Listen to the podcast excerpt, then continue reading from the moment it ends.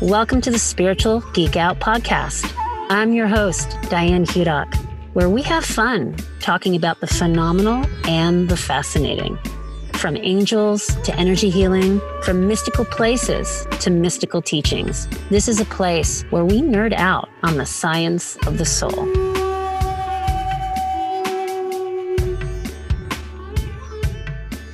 My guest today is Ira Israel. He is a psychotherapist and an author of the book, How to Survive Your Childhood Now That You're an Adult A Path to Authenticity and Awakening. He teaches sold out workshops in happiness and authenticity at Esalen Institute and Kripalu and has written over 400 articles on psychology, philosophy, Buddhism, yoga, film, art, music, and literature for such offerings as the Huffington Post, Good Men Project, Mind Body Green, Thrive Global, and others. He's also the producer, writer, and instructor of the best selling series, Authenticity and Awakening for Lovable Idiots, a beginner's guide to happiness, a beginner's guide to mindfulness meditation, mindfulness for depression, mindfulness for anxiety, and yoga for depression and anxiety. He's a graduate from the University of Pennsylvania and has graduate degrees in psychology, philosophy, and religious studies. I'm so thrilled to have him on the podcast. We go deep, we cover a lot of territory, and I hope you enjoy. You were in a car accident at um, in 1985, right? And um, I just want to jump right into the pot because I love in your book where you share the story about reconstructing the story or stories of our life Mm-hmm. And you talk about being in um, this workshop, like one of these transformational workshops that many of us have been in. And um, you're telling your story about this horrific car accident and how you almost died. And the guy sitting across from you in your sort of triage or your, you know, counseling mm-hmm. facilitator client. And he says, No, you weren't. And you repeat yourself. And he says, No, you weren't and he said no no seriously my like my femur was smashed. My face was like every which way to you know. And um it was it was a near death experience. I almost died. And he's like no you didn't. You were in a car accident and everything else you added. Yeah. and i would love for you to just go into this because to me this to me is a very important starting off point um, because it demonstrates the power of our stories right. and how our stories construct or um, uh, shape our perceptual reality, right? And, and also, I'm sorry, and also how they enroll other people in a, a particular reality. There's a huge distinction between uh, I was almost killed in a car accident if we're just sitting in a cafe talking, like all of a sudden you're going to have empathy and sympathy, like, oh my God, or there was a car accident. You know, there's a, there, so re- language creates reality. Right. And you have to choose uh, how you want reality to be. Um, and most of us are just on autopilot and we don't realize that we're just every second of the day creating rather than accepting. And that's one of the reasons like you and I teach like be proactive in your life. Yeah. And, yeah. And, uh, and thank you for that. And, you know, when, when that guy said that to you and he's like, no, you weren't, you just add everything else and you were just in a car accident. Like, what was your first thought? Were you like, he's right? Or were you like, hold on a minute, I got to think about this. I'll get back to you. That's no, it's really, it's, I'll tell you really something. We ascribe intentionality and we, and we do so falsely, meaning that um, in, in, that same workshop, the guy uh, sh- shouted at me, car accident, car accident, car accident the driver of the car did not wake up that day and say, I'm going to uh, be in an accident and hurt Ira Israel. Right. Like, and so we were like, oh, that's a bad person and this thing, it's an accident, you know? So um, don't ascribe false intentionality. Mm, powerful. Yeah. And then the sort of second half of that is that you went and, uh, or I think that the other guy in the car uh, reached out to you, I think over Facebook some years yeah. later, right? Yeah. Well, I, I, am so sorry. I, um, I had taken a compassion workshop at Cal Berkeley with Fred Luskin and um, Rick Hanson, and so I, I contacted the driver of the car through Facebook. It was actually 25 years later, right. and um, and I and I wanted to try on something new. Okay. So um, you know, and I and I try to do that with all my patients now because we don't realize how uh, you know, we're going through life with blinders on, and if we don't test our own uh, comfort margins, we'll we'll never we'll never grow and we'll never learn. Mm. Hmm. Well, what do you do to test your comfort margins? What do you do? Oh, me, I try something new. I try uh, all the time, but like, I mean, you know, I tried. this is maybe this is too simplistic. Skydive? I, I, I, I, will. I tried um, boxing for the first time two years ago. I tried tennis for the first time uh, last year. I tried swimming for the first time this year. And so, and I try to just have particular, um, I don't know what to call them, rituals or mm-hmm. um, practices. And um, I know that, um, you know, from everything that I've been studying, that you can't aim at being happy. The only thing you can do is create the most uh, propitious uh, preconditions, and then hopefully, you know, happiness is a byproduct. It's not. Right. It's an, an, actual goal.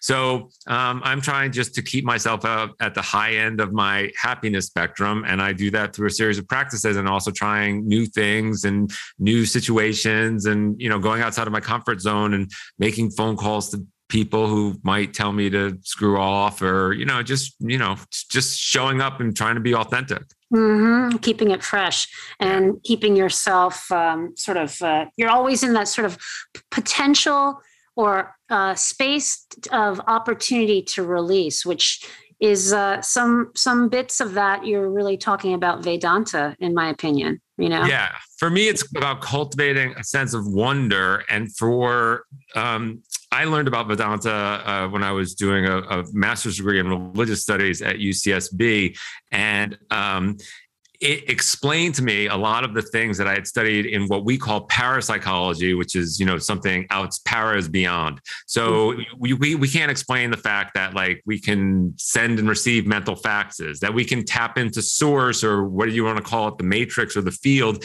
and if I if I wanted to, you know, I could remote view or I could, you know, experience a lot of other things. We just think in this scientific model, and I think that during the Enlightenment, science threw out um, throughout the baby with the bathwater, meaning mm-hmm. that if you, we can't put it on a scale and measure it, then it doesn't exist. Mm-hmm. And, and, we're coming around to see that, um, as David Chalmers says, that one of the foundations of our reality should be consciousness. Now mm-hmm. the question is, how do you how do you define that, and what are the properties? And then the, then for people like you and me, like how does that relate to spirituality? You know, if I can see right now, close my eyes and see something on the other side of the world or or on Pluto or on, you know, on another planet like what does that what does that mean you know and can you have both science and spirituality that's a great great question. It's like can you have both science and spirituality? I mean i i, I think i think you can but spirituality has not caught up uh, uh, excuse me science has not caught up with spirituality because to me consciousness by definition is not fixed it's not rigid it's not stayed it, it's ever changing it's always in a state of expansion. And so even on your worst day you're actually still evolving you're yeah. still essentially expanding because you're in a state of evolving even though you feel like you're contracting and imploding inwardly. You know you're you're there's um entropy going inward you know there, there's not syntropic, syntropic action you know? So so but consciousness i mean consciousness is who we are. We're we're in consciousness. Consciousness isn't in us. Right. that's how i see it and for me, uh, it was explained to me best, and relating this back to your first question regarding the car accident um, I, you know, because I was on this search for like the meaning of life or why things happen, or basically narcissistically, like why was I in this car accident? Yeah. And um, Alan Wallace at uh, UCSB and Rabbi Eitan at the Kabbalah Center on Robertson both said um, probability waves. Like, so there's infinite things occurring right now in the universe. And there's a probability wave where uh, an elephant falls from the sky and crushes me right now. Now, that probability wave, uh, the, the, probability of that wave collapsing is very low. There'd have to be an airplane in the sky carrying an elephant and and all these things. But uh, the probability of me uh, sitting here talking to you, having a podcast, is very high. But it's the, the problem really is that human consciousness is incredibly arrogant, and we think that we can know things when actually you know we know 0.1% of what's occurring right now we're, we're so limited and then we have this thing called science which is like we can explain the universe and we can know things and we'll go to mars and this weighs this but i always uh, i say in my class, like, and, and everyone in my class has gone to Harvard, Yale, MIT, Stanford. And I say, okay, raise your hand if you can explain gravity. And the people are smart enough to know like that nobody knows how gravity works. You know, Einstein has E equals mc squared. There's a formula to calculate it, but we don't know really why we don't fly off the earth. Like, it's like you know if you're standing on your roof and you say jump, you're like, no thanks. Right. I, I, I got gravity. Right. Right, but we free choice, not free will. Thank you. We don't have a system like we think that science explains things, but we we don't know how that magnet in the center of the Earth co- correlates with what's going on on the Moon and Jupiter and all these other things in its planetary system, so right. that it pulls water. Like like females I think menstruate in a 29.3 day cycle. The tides go around and the, mm-hmm. the, tides go in and out and the moon, but nobody has a, there's correlations, but there, no one has um, ascertained um, causality. And that to me is fascinating because there's some kind of force going on. And if you want to go back into parapsychology, you know, there were, I don't know if they, it's been debunked or not, but um, a lot of hospitals used to keep calendars on their, um, and calendar, hospitals and police stations used to keep calendars on their walls. And when there was a full moon, they knew that they would have more patients or more criminals because there's yep. something that happens with the you know the cycles in our bodies and the water but we don't know what it is and it's not scientific so and i don't even know if it's uh, accurate anymore but i know people study that yeah, people do, and I, I need to get someone on here that that is like just living for that stuff. But I delivered my son during a full moon and wow. during ah. an earthquake, mind you, which was the building shook. I thought that was like super. I was like, oh, that's his spirit. Awesome. Okay. but uh, talk about narcissism. My God. But um, that's my. No, no, no, no. I'm sure you know so how to shake, powerful. make the earth shake. oh, he brings this energy with him through my womb. But um, but yeah. So I I gave birth during a full moon, and and uh, most uh, more more women give birth during full moons. Wow. Yeah. Here's another little um, ditty. I just found out from a client the other day because we were talking about breathing that you know we when we do alternate nasal breathing mm-hmm. in yoga we're helping to balance the right and left hemispheres of the brain you know do things with the vagus nerve yada yada yada but what's so interesting is that we as a collective during full moons we will all sort of sync up in our nasal cavity so that we will all be sort of breathing at the same rate or wow. the same openness or degree of fortitude or something. Because you know throughout your day you'll notice that one nostril is a little bit more open than the other.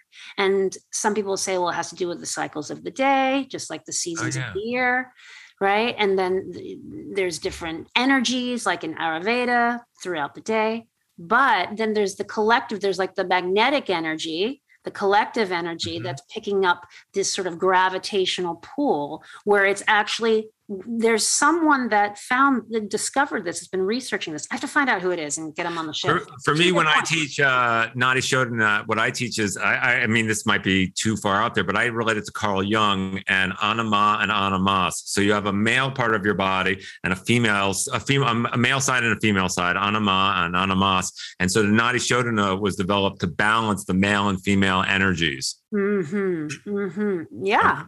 I mean so you know, you think about metaphors or things like the Ark of the Covenant, like, well, what is the Ark? And some teachers will say, well, that's really, there is no arc. It's actually a metaphor for the male and the female coming together.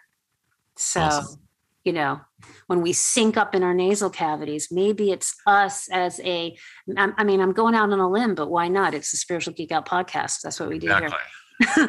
um, I'd like to just back it up a little bit and, and kind of just share with us, Ira, how you this what, what was the sort of kicking off point or what led you down the spiritual path? A lot of times when i ask people this very basic question it's not uncommon that people that have been on the spiritual path or are drawn towards spirituality in general it's because there was some um, you know event like yeah. they were sick or they almost died or they were in right. a car accident or their parents got divorced like was there something for you or was it just like a natural kind of this is who i am in oh no um, so eight, eight, years after the car accident um, i had been studying philosophy and i lived in paris um, and then when i moved to paris in 91 I uh, went to the movies every day, and because I just fell in love with um, the way they dramatized like the Sturm und and I and it was a great way to learn French, and I just fell in love with movies. So then um, in '94, I went to Thailand on vacation, and uh, I'm six feet tall, and when I was exiting a bathroom stall, I walked at full gait into the door frame and cracked open the top of my head. And this was on the island of Koh Samui. And They had just gotten like their first fax machine and just had, you know. So we're at this place called the Spa, which still exists. Um, and uh, my friend and I were sitting there, and I my my eyes were fluttering back in my head. I had a concussion, and I said to this woman, uh, "Excuse me, I um, if I'm not my normally chipper self, but I just cracked my head on the door." And she said, "Let me heal you." And I said, no, thank you. I don't believe in witchcraft. And she and my friend like nudged me and she said, uh, go ahead. I want to see her heal you. Like it was a big joke to us, you know, because we were just like these sophisticated Parisians, you know, blah, blah, blah. So, anyway, she laid me down on this table and she put her hands over me and she started to, um, it was really, I can't explain it. Um, I mean, at the end of the day, she called it Reiki, but she never touched me.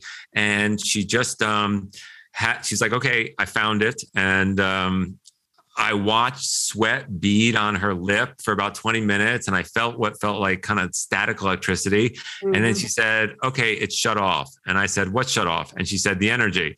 And I touched the wound, and the only word I have for it is cauterized. It was like it was it was sealed in some way.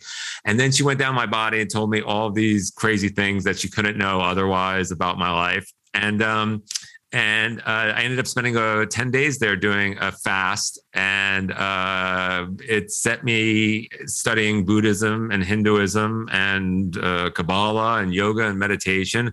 So that was the point when going to Asia in 1994 and getting hurt there and then having a woman heal me with her hands. You had to get like that metaphorical uh, or literal like pan like yeah. over your hit over your head so you could just be like, I'm okay. I'm I'm gonna get get on. I'm gonna get on this train now. Yeah. That's that's that's pretty cool. Well, let's kind of segue, take a big sharp left turn into Vedanta land because I'd love for you to talk about that. I might just add that in the Bhagavad Gita, Krishna said that Vedanta is the greatest of secrets. So that's a big statement. Why do you think this is? Well, I, um, I'm going to attribute that after I explain it to the prefrontal cortex, but I'll explain um, uh, Vedanta in five terms and then how yoga and meditation um, evolved to uh, as tools. And then i'll go back to the prefrontal cortex and tell you the, the problem um, that humans have assimilating vedanta.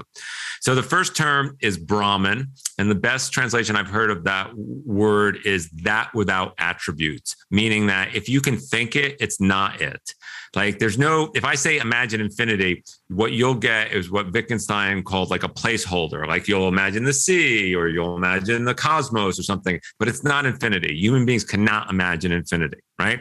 Right. So Brahman, you can think of as the matrix or everythingness or God or the infinite. But you, if you can imagine it, it's not it.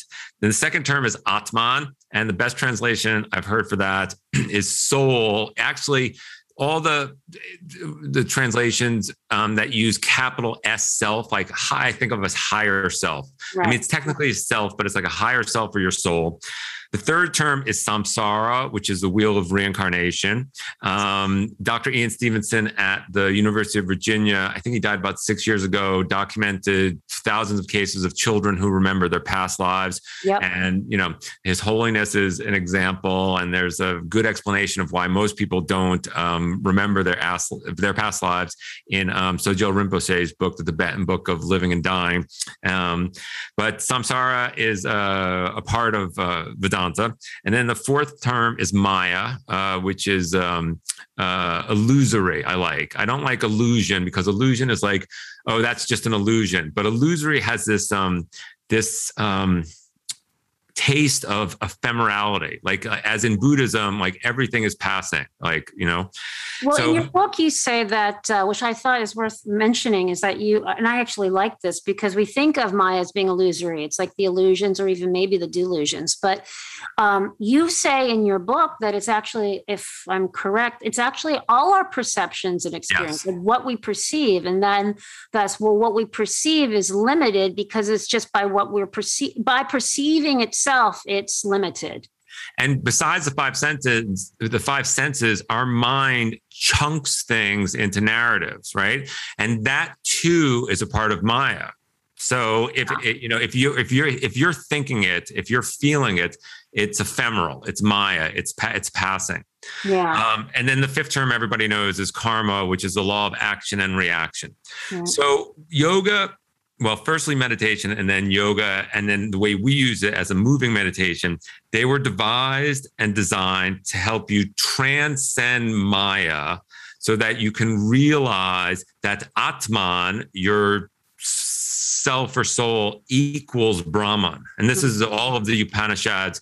All the Upanishads, the poetry and the beauty in there is indicating that you are the universe, that you are God, that you are pure spirit, whatever the term is that, that is used in the various Upanishads.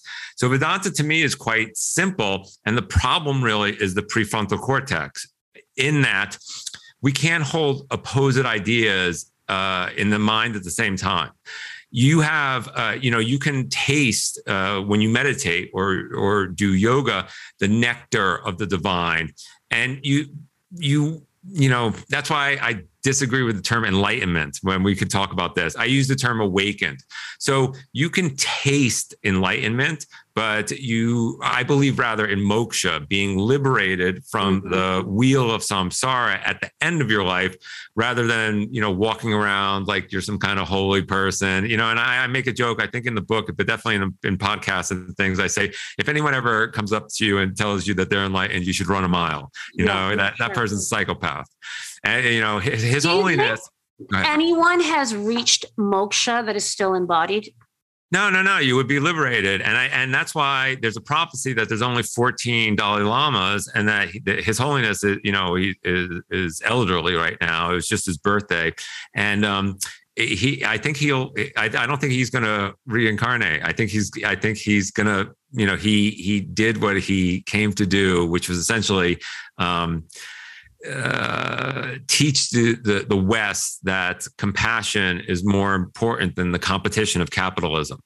Yeah, amen. Uh, so um, I think that we, you know, like we should really, um, you know, he, I, I, I, whenever people say, "Are you enlightened?" he always answers, "I am a simple Buddhist monk."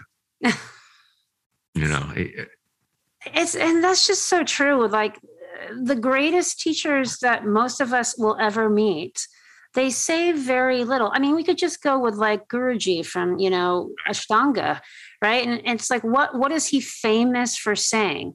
You know, do your practice and all is coming, or just do your practice, period, walk away, figure that one out.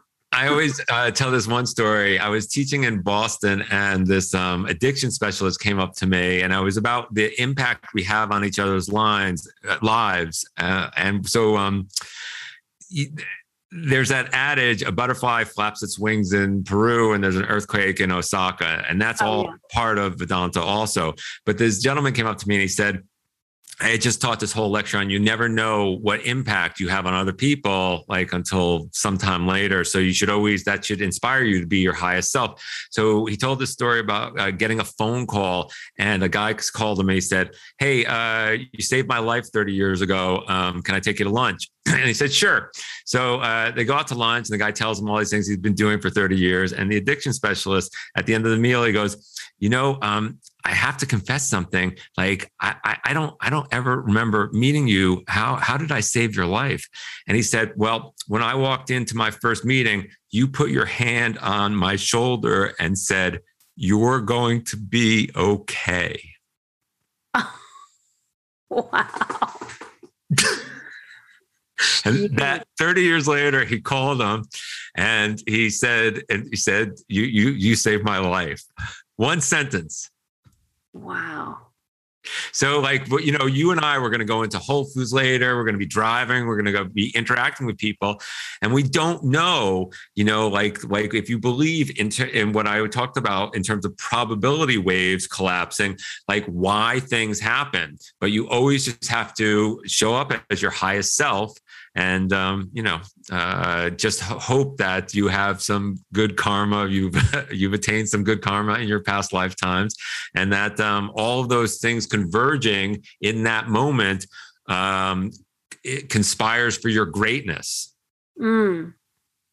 Well, I'm thinking about your accident and this sort of second half of that story that we, we didn't really get into, but I think it kind of applies when you talk about the probability wave. It's like, yeah, you know you say to this guy on facebook that you reconnect with some 25 years later and you you know you're talking about I, the guy who had survivor guilt because he was in the backseat well the guy yeah, the guy in the backseat had uh, well it was really that was so such an interesting thing because you know your mind you don't your mind creates these narratives and i i don't talk about this often but um he you know when when that guy in the back seat call, called me and said you know i've always had this um this this this um, thought that it could have been me who had to spend the two years in the in the hospital in and out having all the surgery. And then i and then it really stuck with me that he thought that. And so i called him back later and i'd been teaching mindfulness and touring and doing all these things. And just to alleviate his survivor's guilt i and this is what your first question was in a, your email to me, like how to own your life. And I yeah. said, no, Mike, it couldn't have been you. Like right. it had, it had to be me. It was supposed to be me. I'm supposed to have these scars on my face. I'm supposed to have this discomfort in my leg.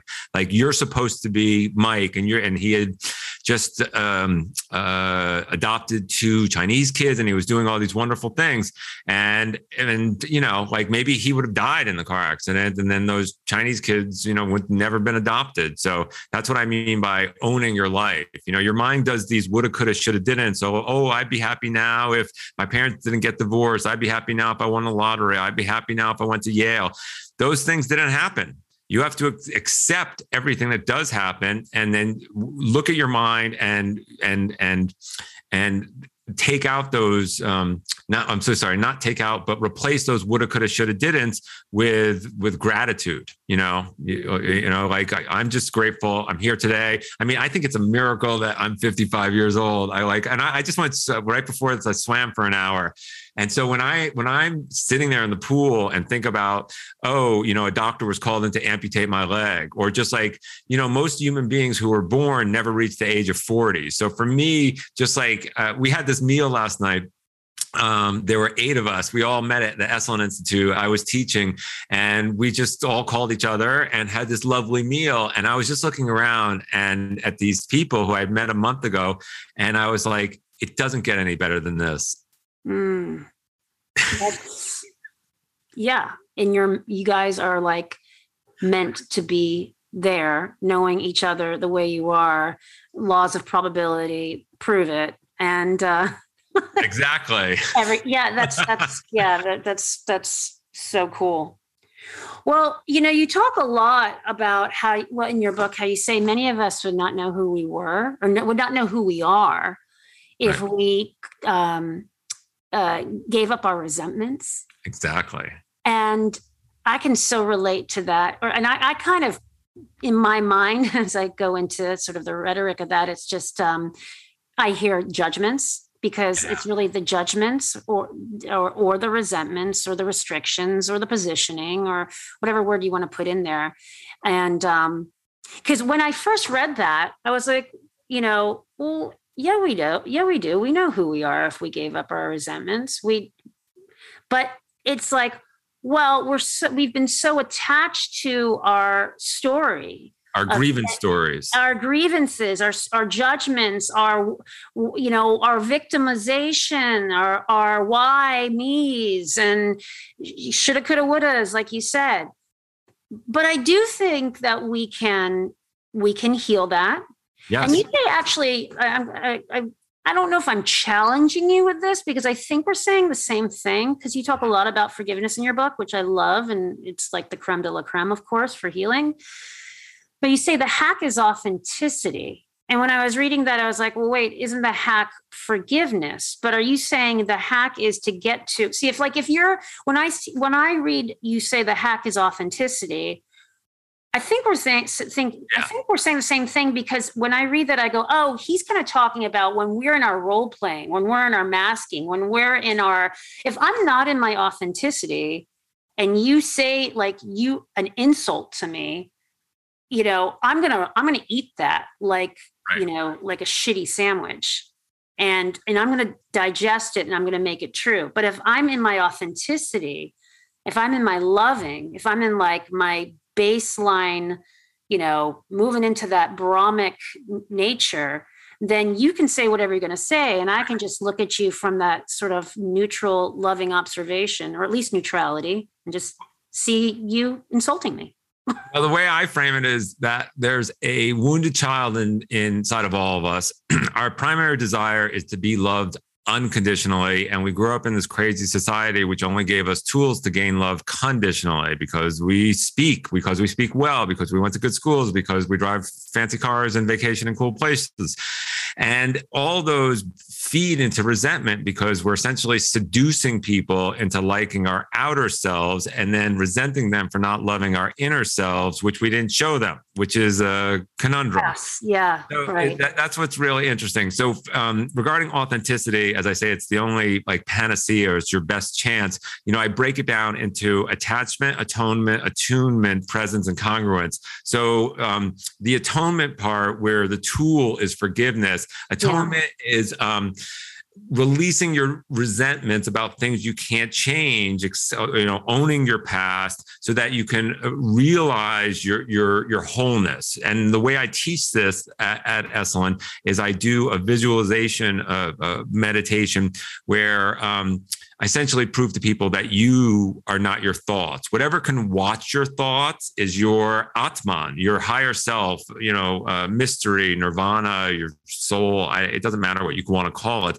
but you like we we we have this weird addiction to thinking, and it's so limited you know it's really um it, eh, eh, you know it's it's i want I, the, the word is poisonous in some way you know look at look at all the horrible things that you just pick up a paper today and the things that people are saying and all the acrimony and bitterness and people dying needlessly and you know 3.5 billion people living on a dollar 90 a day and the rest of the people yeah. flying to the fucking moon for no reason i mean how could you fly to the moon if you knew that that like 3.5 billion people were going to go hungry tonight. I am so with you on that. It's like, you know, we so, could, yeah, we could, we could Easily. wrap this whole thing Easily. up in a day. Same thing with the ocean. We could wrap that up in a day. We have the technology. I know. Why aren't we doing that? I mean, I don't know. Is it, are they like being like, you know, is it, have the aliens come down and taken over their brains? I don't know.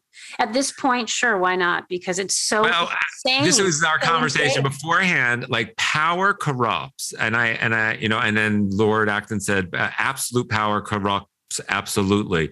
So all of our systems have become corrupted, and and you know the people who started uh, Monsanto, I, I, can give the example.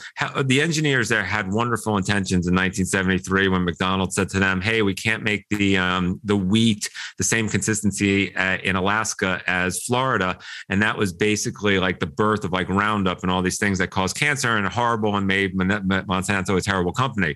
But the actual intentions, just like Mark Zuckerberg, who is like going down as like our culture's Darth Vader right now today, like like when he was sitting there stealing the idea for Facebook from the, all those all of his roommates at Harvard, like it was still like a cool. Well, that, that actually the judging part of it and the the rating thing was pure evil, but like in general to have people be able to connect, like I connected with the driver of the car accident from you know from 25 years, like the ability to uh, you know find people you know from our and to enter into groups. You know, it's a wonderful idea. Unfortunately, you know, Cambridge Analytica and all the things that have transpired in the past eight years show that power corrupts and that when you have the ability to you know uh, make money people will choose that over like their their um their their higher purposes Hmm. Makes me think of that quote from Jesus when he said, "What shall it profit a man if right. he shall um, gain the whole world and or and lose his soul?" Totally. I think we were talking about resentments, and mm-hmm. you know, I just wanted to um, mention something that you that kind of is a part of healing our resentments, at least communicating our pains and our judgments of uh, dissolving those judgments through the process of healthy communication which i think is that's a whole course in of itself ira. Like you I, am sure i would imagine you could and would teach a course on healthy communication or maybe we'll do it together someday.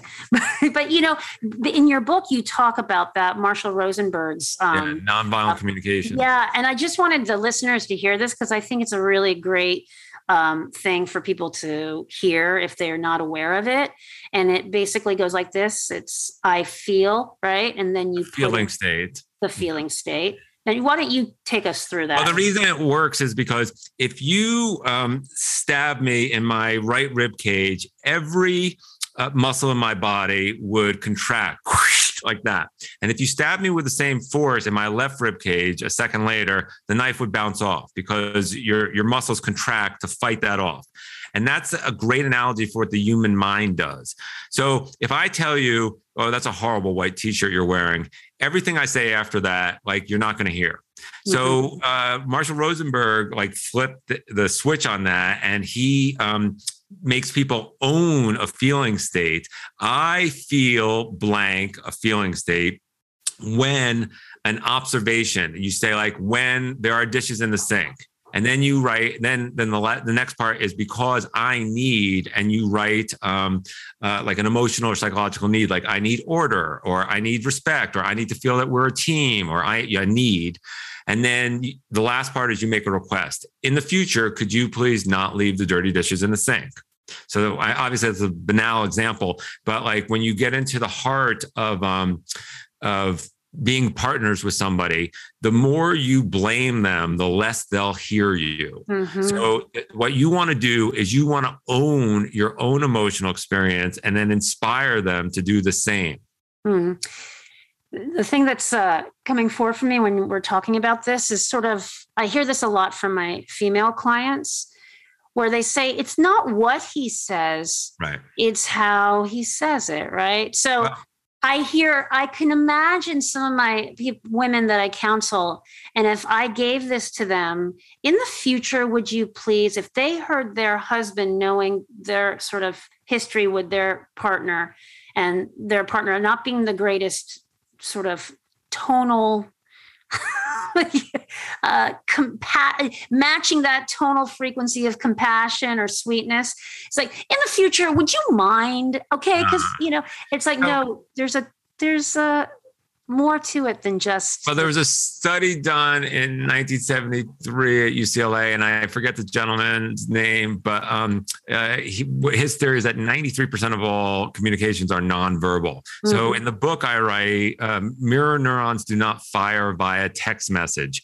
we really need to connect with other people and there and then that's why um, attunement is uh, an essential part of being authentic being able to validate your partner's emotional experience and that's what psychotherapists are trained to do, right? We're trained to, you know, unconditional positive regard if you're a Rogerian and you, you know, the person comes in, they could be speaking another language, you know, they, and your partner could be, you know, I, I make people when they, when they're uh, um, multilingual speak other languages in couples to each other and then reflect back like with the same facial affect, with the same, like the, the position of their spine I'm watching, their feet, because your body language is is so important. And then yeah, you, uh, people can be sarcastic, which I think is a defense mechanism, or use tone in a way to convey that they're smarter, supposedly, or you know, there's something about it.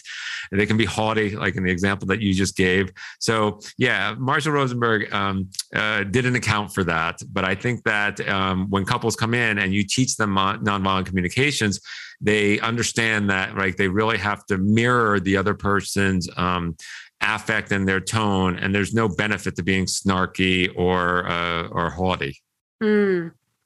just as a sort of side note i'm kind of thinking about all the kids or all the human beings forget just children all of us that um, have been walking around for the past year and a half in masks and how that is not allowing um, yeah. you know mirror neurons to fire and what is that doing to brains especially the brains that are in a state of growth and yeah it's awful development. No, no, it's really strange. I mean, there was I, I was just in Paris, and someone told me about uh, a colleague told me about a study how um, uh, very different people in different cultures were learning to convey things with their eyes, like because because you have to smile. Yeah, like if you're interacting with people, or they normally they'll think you're a jerk.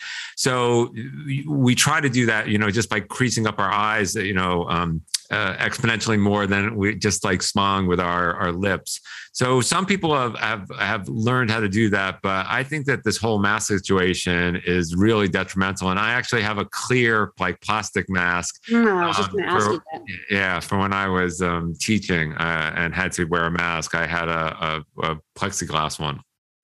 I mean, uh, we, we won't go into the politics of it, but you know, anybody can just look up Fauci's lovely unfoldment. And someone put a beautiful video together of his sort of changing trajectory of like masks absolutely do not work. You know, wear a mask if you want, but uh, they don't do anything. It's proven. We've done Harvard studies, Yale studies. And then he's like, yeah, I wear a mask. I'd wear two masks if I were you. Uh, you know, it's just like, oh my God, are you kidding me? Um, shut it down. Anyway, um, not to mention, uh, there's been studies where they put a device up to the mask to show how quickly yeah. we lose oxygen to the brain in one minute just by covering the nose. And, uh, and also, I think that most of the masks um, and the way people wear them are inefficacious or too useless. You know, so I mean, you have to have the eh, what is it, the N95? I have yeah, one. that's right. Here, and it has that's to be worn fitted to your face. Yeah. So. Yeah anyway, we're uh, going through very interesting times. We, we are. The the insanity rests and the humor sits. So, which direction do you want to go? I know. Let's talk about you studying parapsychology at Duke. Now, that's a subject I want to go into. And just to kind of bring it back to the guy at University of Virginia that was studying parapsychology with kids in past lives you know my son had experiences um oh really child yeah when he was uh, when he was uh, four four to uh, and as this this i forget the guy's name at university of virginia ian stevenson Ian Stevenson, right, where I believe he says these things usually end these episodes by six when you know we right. start kind of getting out of this. Well, I have a theory about that. Oh, you think, do? Okay. Yeah, I think that language acquisition, like because there are certain tribes in Africa that, that communicate by by clicks, and I actually think that they can they're doing more telepathy, and I think that you know uh, English has a million words. I think it actually has probably like 1.2 million words because we're making them so fast right now and um, I think that language acquisition, and for Ian Stevenson, the age was about eight or, or, eight or nine. But the more language you learn, like it squashes out all of your telepathic and uh, other abilities that we consider paranormal right now. Wait, wait a second. the more language we learn, it squashes out.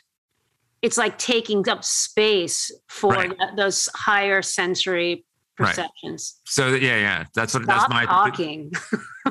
well, stop stop learning words. you know. Stop learning words, right? Oh my God. That's what I think there's an inverse correlation between language acquisition and uh, what we consider to be paranormal um, activity. Wow, that is fascinating. Okay. So yeah, so my my son when he was around gosh, I'd say I think it was mostly around 4 or 5. He um he loved fire engines like most boys do, but he loved them so much that we had to visit the fire station at least once a week for a good year or he'd just Wow. go ballistic and he would get under a fire engine and he would describe parts of a fire engine I didn't even know existed. And he couldn't really read these. I- I've never given him a book where he would read these things before. And I remember he would, under a fire truck one time, pointing some things out to this fireman. And he said, Oh, did your mom teach you that? He goes, No, I, I used to be a fireman. Whoa.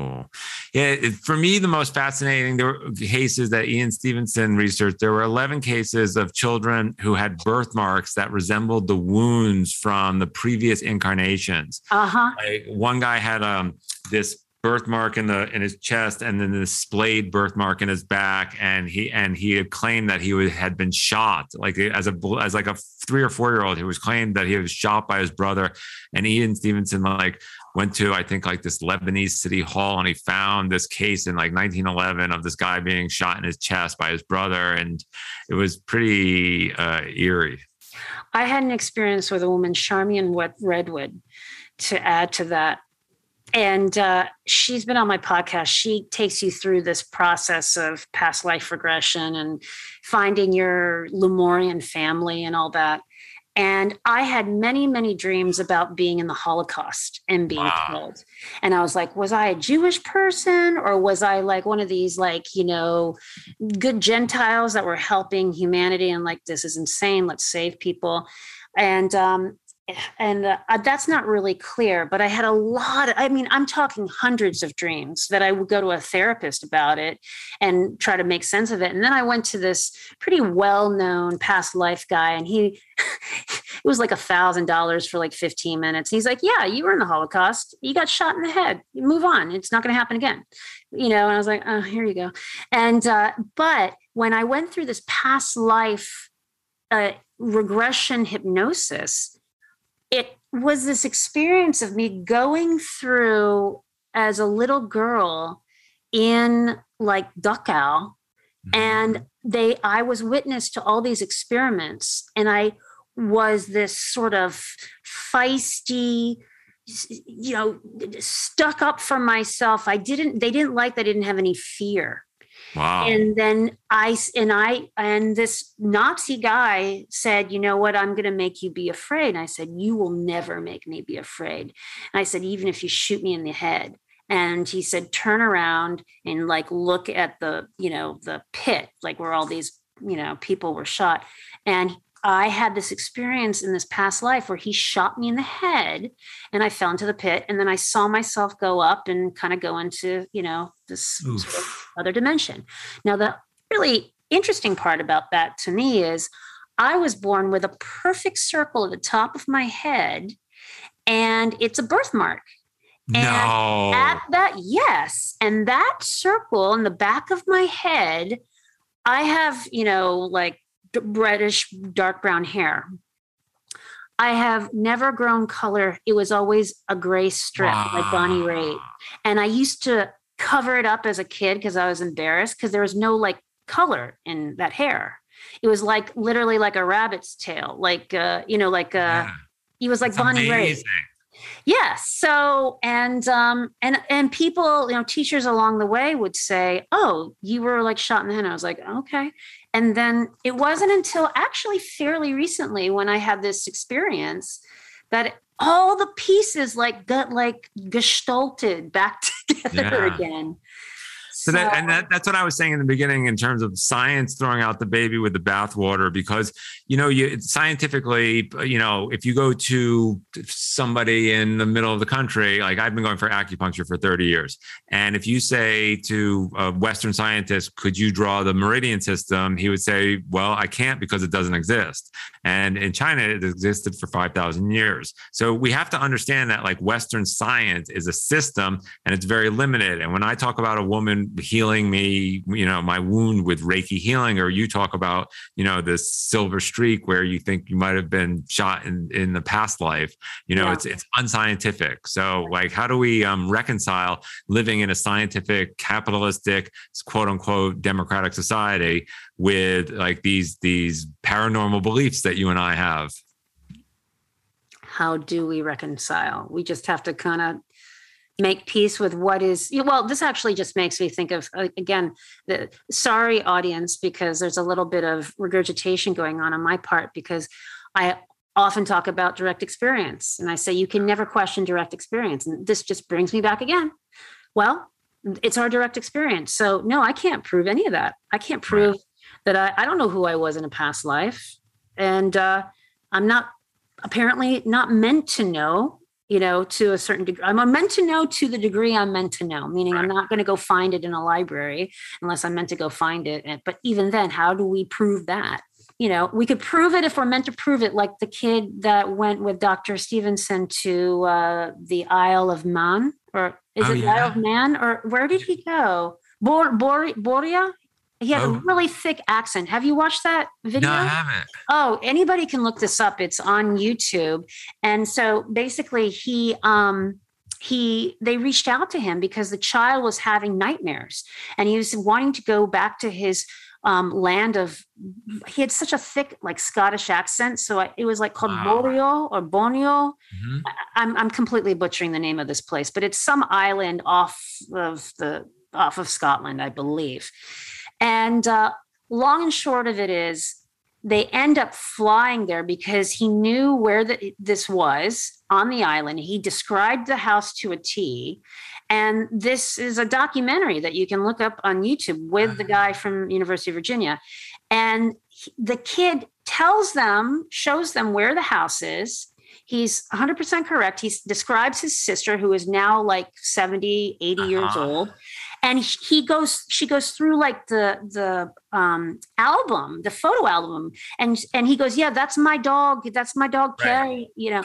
And uh, that's my parents. And and my uh my son he had he had this story with the um fireman, but he also had a story which made me look up this story on YouTube and research this guy because I was like, should I take my son here?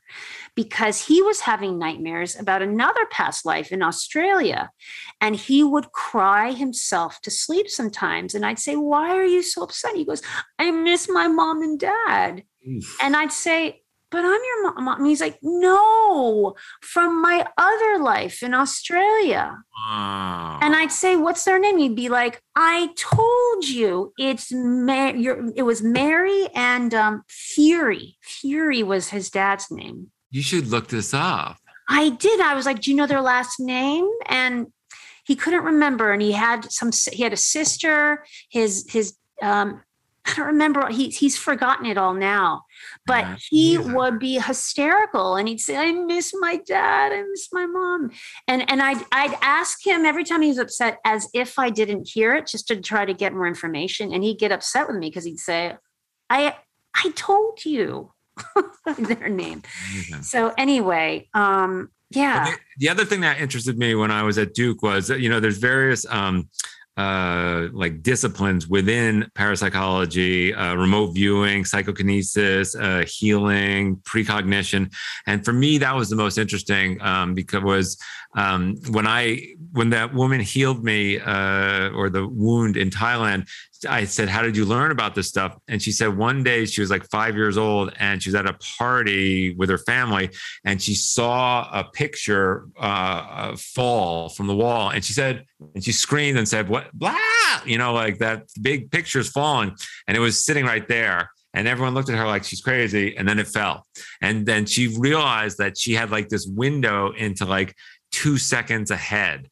So for me, you know, that's uh, one of the um, mm-hmm. aberrations of you. Well, like you and I could think in linear terms like past present and future but you know if you study vedanta all, all, time is one you know linear thought is an illusion like my cat doesn't think wow that was a great lunch i had yesterday right or i'm going to die in a year or you know uh, like like it's only human beings that have this conception of past present and future that's and so yeah and as i was mentioning mentioning um, before the we got on um, you know that's what i think uh, plant medicine uh, people work with that because it, it blows out the conception of the self and you experience you see things from a hundred years ago or a thousand years ago or a thousand years in the future because there's no such thing as time. Every every reality has is already occurred in some ways and it's a do you think you can i mean this is something that's kind of circulating around with like the the you know experimentals that are kind of circulating around in humanity. And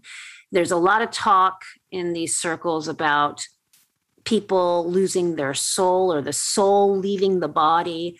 Wow. do you think yeah and i had some wild experiences in my biofield practice with people. Um, and I guess you could call it soul retrieval. I won't go into it ah. today, but you know, a lot of shamans that I've spoken have witnessed this with their clients that it's not everybody, but some. And um, and and I've actually witnessed with some that um, certain frequencies that have to do with DNA repair do mm-hmm. not they ricochet they will not be accepted in the field that actually kicks me out, which I've never had that happen before.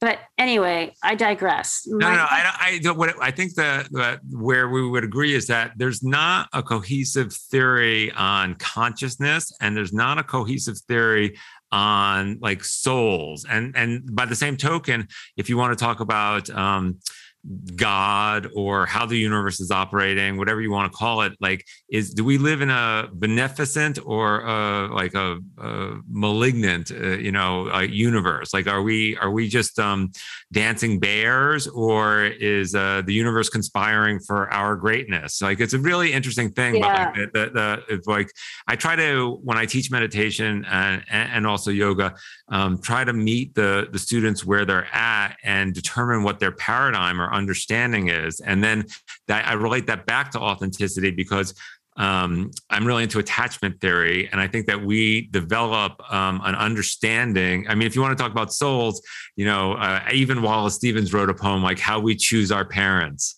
But you know, it's uh, like we we we chose our parents because our souls needed to learn something. Right um, and and I, I think that that's a, a lovely way to frame it. As I put in my book, you know, our, our parents did the best uh, they could uh, with the tools they had at the time, and you chose your parents because your soul needed to learn those things. And then the healing in our society comes when our parents, usually when they're dying of cancer on their deathbed, say, "I could have done better." Mm but like we uh, you know I, I, talk about the ebbs and flows of um, parenting know our, you know and um, you know after world war ii you know there it's funny tom brokaw wrote that book called the greatest generation. And then whenever i see the book in the store i always think i, I want i want to write underneath the greatest generation of narcissists.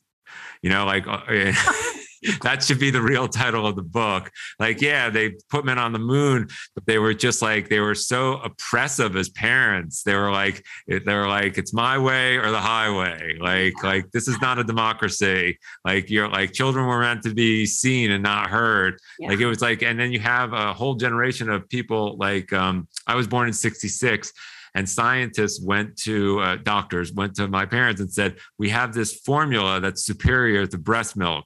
So basically, everyone I know who was born in 1966 wasn't breastfed, which is the most natural thing you could ever, you know, do in your whole life. Yeah. And like, but we have this whole generation of kids like raised on plastic bottles. And and you know, you wonder why like there's such dysfunctionality in the world today. Mm. Well, that just brings me, I mean, we're just covering all the bases here today, which I just love it because it just makes me think about just what I'm eating right now and what you're talking about. It's like everything that we've been taught, we kind of have to relearn, even though totally. you know, books, what Thanksgiving was. And I'm thinking like I, have had a lot of like teeth issues as my uh-huh. curriculum. I've lost some teeth from really bad root canals and burning some karma there, and I had to have gum grafting, and you know, then I had to have three teeth pulled, and it's just been like you know.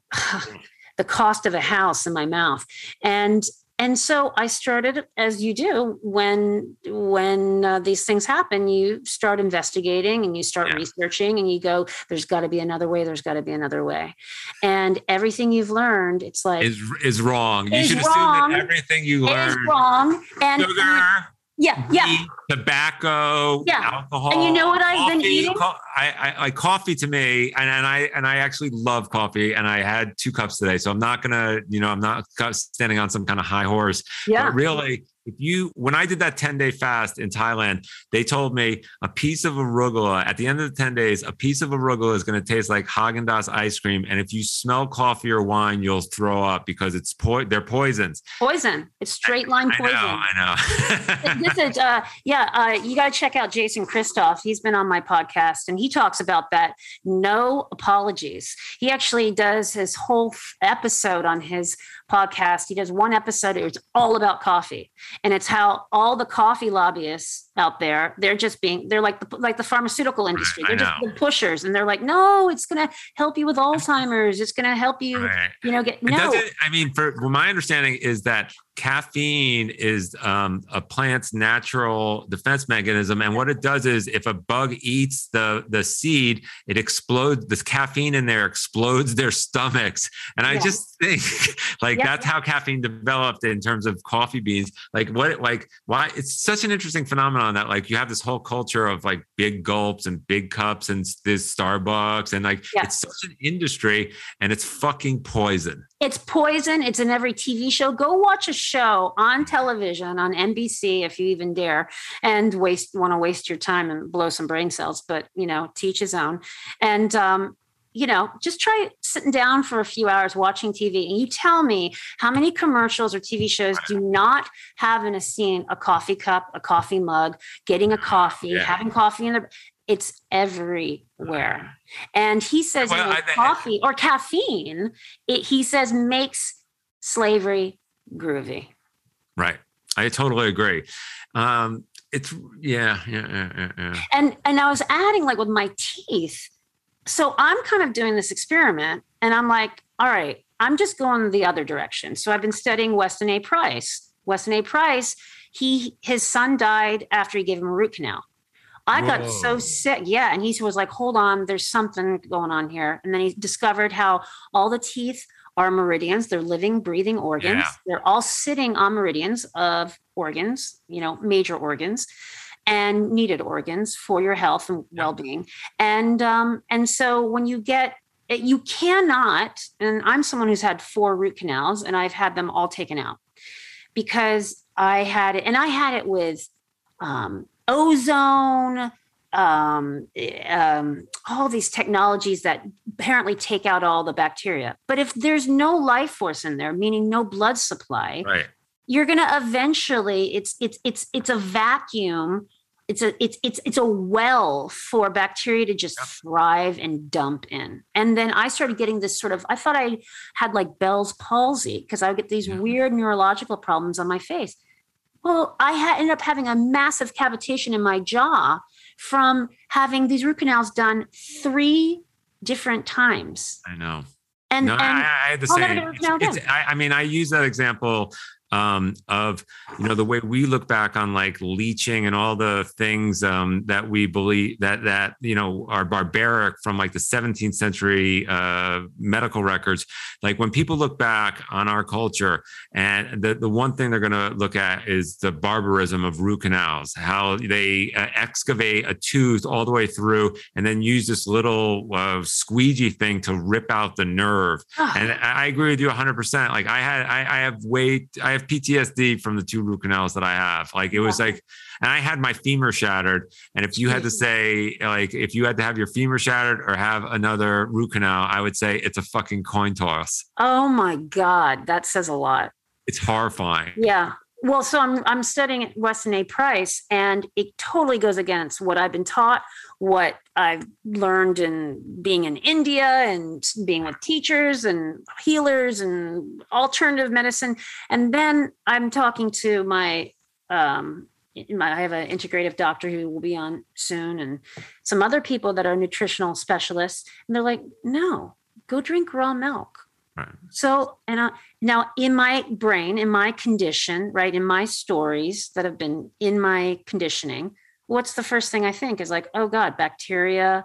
Uh, you know, we. And what does it say on the on the box? Right? It's like you know, be careful. There's these, you know, you, the airborne, Ill, uh, what do they call it? You know, yeah. all the bacteria. And so, you know, it's very easy for you to go, oh, I don't know. But I got to tell you, even after one day of drinking like three cups of raw milk, and I had some um, liver because they were saying eat organ meat. I feel like I could literally climb Mount Kilimanjaro. I am not kidding you.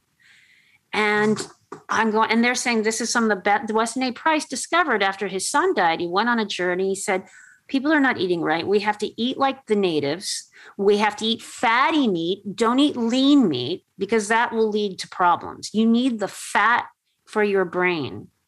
And uh, and just to your point, it's like I'm in a place of just relearning some things of just adding things that in in my condition I go, oh, I shouldn't be having raw milk. It should be no, because I don't I've, I do not even drink dairy. But people that can't drink dairy go and drink raw milk, and they heal themselves of colitis, of allergies, of all kinds of things. And then you find out that all these problems with dairy happened with pasteurization. Yeah, exactly. Anyway, and, and, and going, going, back to no, no, going back to caffeine. What I think is interesting is that if you go through the DSM, Diagnostic and Statistical Manual right. of Mental Disorders, like there's no definition of sanity. But if you mm-hmm. look at all the things that we consider to be afflictions in our society, they really are things that hinder productivity. So, like, the goal is like to be a productive member of society in this capitalistic system. And that's why caffeine has blossomed because it supposedly keeps you alert and makes you be able to work your 10 hour day and all this stuff. But really, we're going to have to find some other way of, um, because we're all, uh, you know, just poisoning ourselves every day. Like, we're just, we're high all the time on sugar, caffeine, meat, and it's keeping us really in fight or flight mode with the adrenaline pumping all day. Half my patients, I would say more than that. I'd say 90% of my patients have sleep problems, including myself like getting a full eight hours, nine hours sleep. There's a book that came out, I think, last year that said like that, like that's the most um, uh, strongly strong it's the strongest correlate of uh, of life expectancy. Like if you're if you're one of those people who sleep like three hours a night it'll take like 30 years off of your life. Yeah i, I think i i heard about that some yeah it's like and then the, unless you have a gene where you can actually um, sleep and you only require like four or five hours where some people have this sort of special gene where they don't require and and I think well maybe that's like the uh, you know the um, Elon Musk's of the world or you know where he's like yeah I'm fully functioning on like six hours. I'm like I'm not. I had six hours last night and I'm like wow I could I woke up and I go I could sleep like five more hours. Know. you know? Yeah. Well you know what a different world it would be if we just didn't have and look i'm hey like enjoy your life i always say you know everything in balance but just like what would the world look like if we weren't caffeinated right. if we weren't binging on booze like we wake up we have our caffeine then you take your antidepressant then you eat your shitty processed food right. and then you get a ton of sugar so you're bloated and, and salt and, you, and you're eating and you, you drive to the gym because you, you drive to the gym and then you get your denatured foods and your energy drink with all its natural flavors to just screw up your neurotransmitters even more. And then you come home and you take a shower in your fluoridated water supply system you know water system. And um, yeah and then you go and you get, sit in front of a blue screen for eight to ten hours and just like, like, and you wonder why you can't sleep.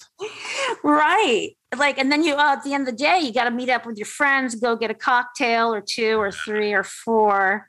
and um, and then have a late night snack of something that doesn't come from a farm, but it comes from a factory, and then you wonder why you have depression. Or you're or you wake up screaming at two o'clock in the morning, or you know your whole right. body your, your body can't uh, metabolize all the your things that you're putting into it. Totally. I remember there was this one comedian. He said, "I'm a um, I'm a nutritional overachiever."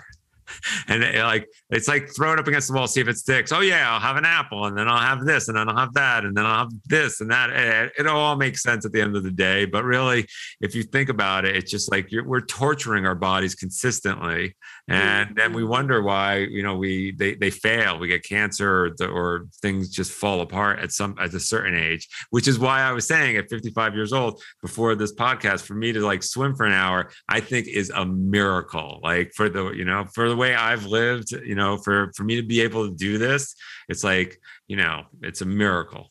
Yeah. And I would say you were saying 90% of your patients have uh, sleep issues. Yeah. I'd say about 90% of my clients in my biofield practice have um, low level anxiety, if yeah. not full on anxiety, like a low running hum. Totally and you go well, what's you know what what can we what would the world be like if we could just ameliorate that you know it's a really interesting thing i've been uh, asking all my friends this like when was the last time like i don't I, I, as i said uh, when i grew up like people would read books and I, it was a kind of like an enjoyable relaxing thing and the, since the uh, advent of smartphones, like n- nobody I know has read a, certainly not a fiction book, but mm-hmm. um, you know, like even a full nonfiction book. Like it's really interesting. I, I mean, when people come in my office and they say, um, uh, "Yeah, I think I have ADHD," I'm like, "Do you know anyone who doesn't?"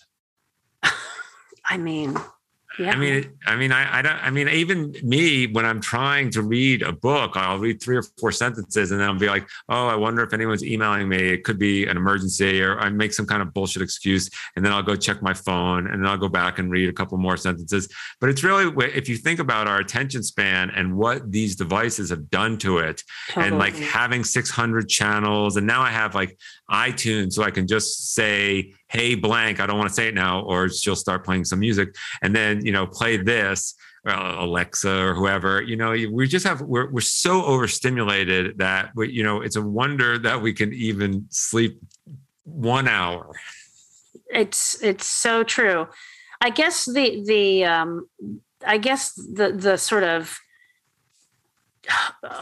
if i'm going to kick the door open behind door number one of hope you know the hope is that well, we're, we're still here. And that gives us some sense of like how resilient we are, that even in the midst of all this barrage of shit, we are still standing. We're having an intelligent conversation and we're we're able to like get stuff done and be sane and still seek um, you know have a good life well, I think that the one thing that people on teen transition have learned is that our own healing will come about through being of service to others. So that that to me is like the greatest hope. Like when you when you uh, you know uh, geek out on spirituality and go down the rabbit hole of Vedanta, and then understand that like we're really all connected. So there's no benefit for me stealing you know like trying to negotiate like a better deal for this or that like with somebody. I mean we really have to have a whole new conception of of reality and look at our you know i've been studying foucault for a couple of years so he analyzed systems of thought. So capitalism is a system of thought. Science is a system of thought. Religion is a system of thought and as i said before all systems have become corrupted. So we have to you and i it's up to us to devise new systems. You know i think that if we look at we're going to disagree on this which is fine with me. But I think that the the deficits of religion if you look at the crusades and all the pedophilia and whatnot outweigh the benefits and i think that we're going to an age where um, also, um, you know, there's no more gurus. Like we're understanding that, like you're your best teacher. I'm my yeah, best yeah. teacher. So um, I need to tune in to what the universe is telling me instead of standing in a pew somewhere on Sunday morning uh, praying that somebody else helps me. Yeah. You know, um, so uh, you know th- these systems, uh, whether it's the pharmaceutical companies or for me, what's really interesting is the educational system because um, I have a lot of friends in France who are becoming psychotherapists and psychologists and whatnot, and they always laugh at us because it's so expensive and it's not a it's not a great um, investment in terms of graduate degrees like we have. It's a good investment. I mean, you'll make more in the long run if you get a, a bachelor's degree, but now even those are becoming more more and more uh, specific in terms of like, oh, I'm going to school for coding. Whereas for me, it's just like I want to say, you know, like I I I, I did a lecture at UCLA for um, psycho- for potential uh, psychotherapists, and they said, what should we study if we want to be great psychotherapists? And I said, you should study Shakespeare. like you'll learn more about psychology in Shakespeare than you will in any psychology book. oh God, that's so awesome. Yeah. I mean, I, I, I I get it. I mean, Shakespeare, I man. Have you ever read anything from Shakespeare that you either didn't love or that you didn't get because it was so profound that you're like, hold on, I need a translator? I know. But yeah, and, and thankfully we have all those people because there's been 400 years of scholars going through it. Because I don't, I you know, I haven't even gone through the entire Shakespearean canon, and I try uh, often to look at like um, new versions of plays and things. But it's it's so dense. He created so much of our language, you know, and it's so interesting uh, when you study the way he's he. They're called neologisms, uh, making up words or um, you know just phrases. You know, I always say say from Hamlet, like instead of you can just say, "Oh, well, why are you doing that?" And I'll say, "To what end?" Like when and I like, like and, and I, I just think it's funny, you know, instead of you because he, he created that. So uh, I'm going to have to go and look up all the greatest Shakespearean quotes and just kind of drop bombs you know periodically throughout the day the funny thing is is that we're we're, we're doing it in our natural uh parlance like we like he really created so much of our language that that we, we we're quoting him all the time without knowing it mm. well ira israel we've had about two hours of freaking fun here I, I, I could, and we, we could, keep on forever. Talking. We could keep talking. There's, there's so much that we didn't cover, but it was meant to be the laws of probability were not in our favor to cover those today. Correct. Yeah. Well, all your information's in the show notes. Um, what can you leave us with with this wild and wacky world of benevolence and perhaps not so much benevolence? Well, uh, what can we do?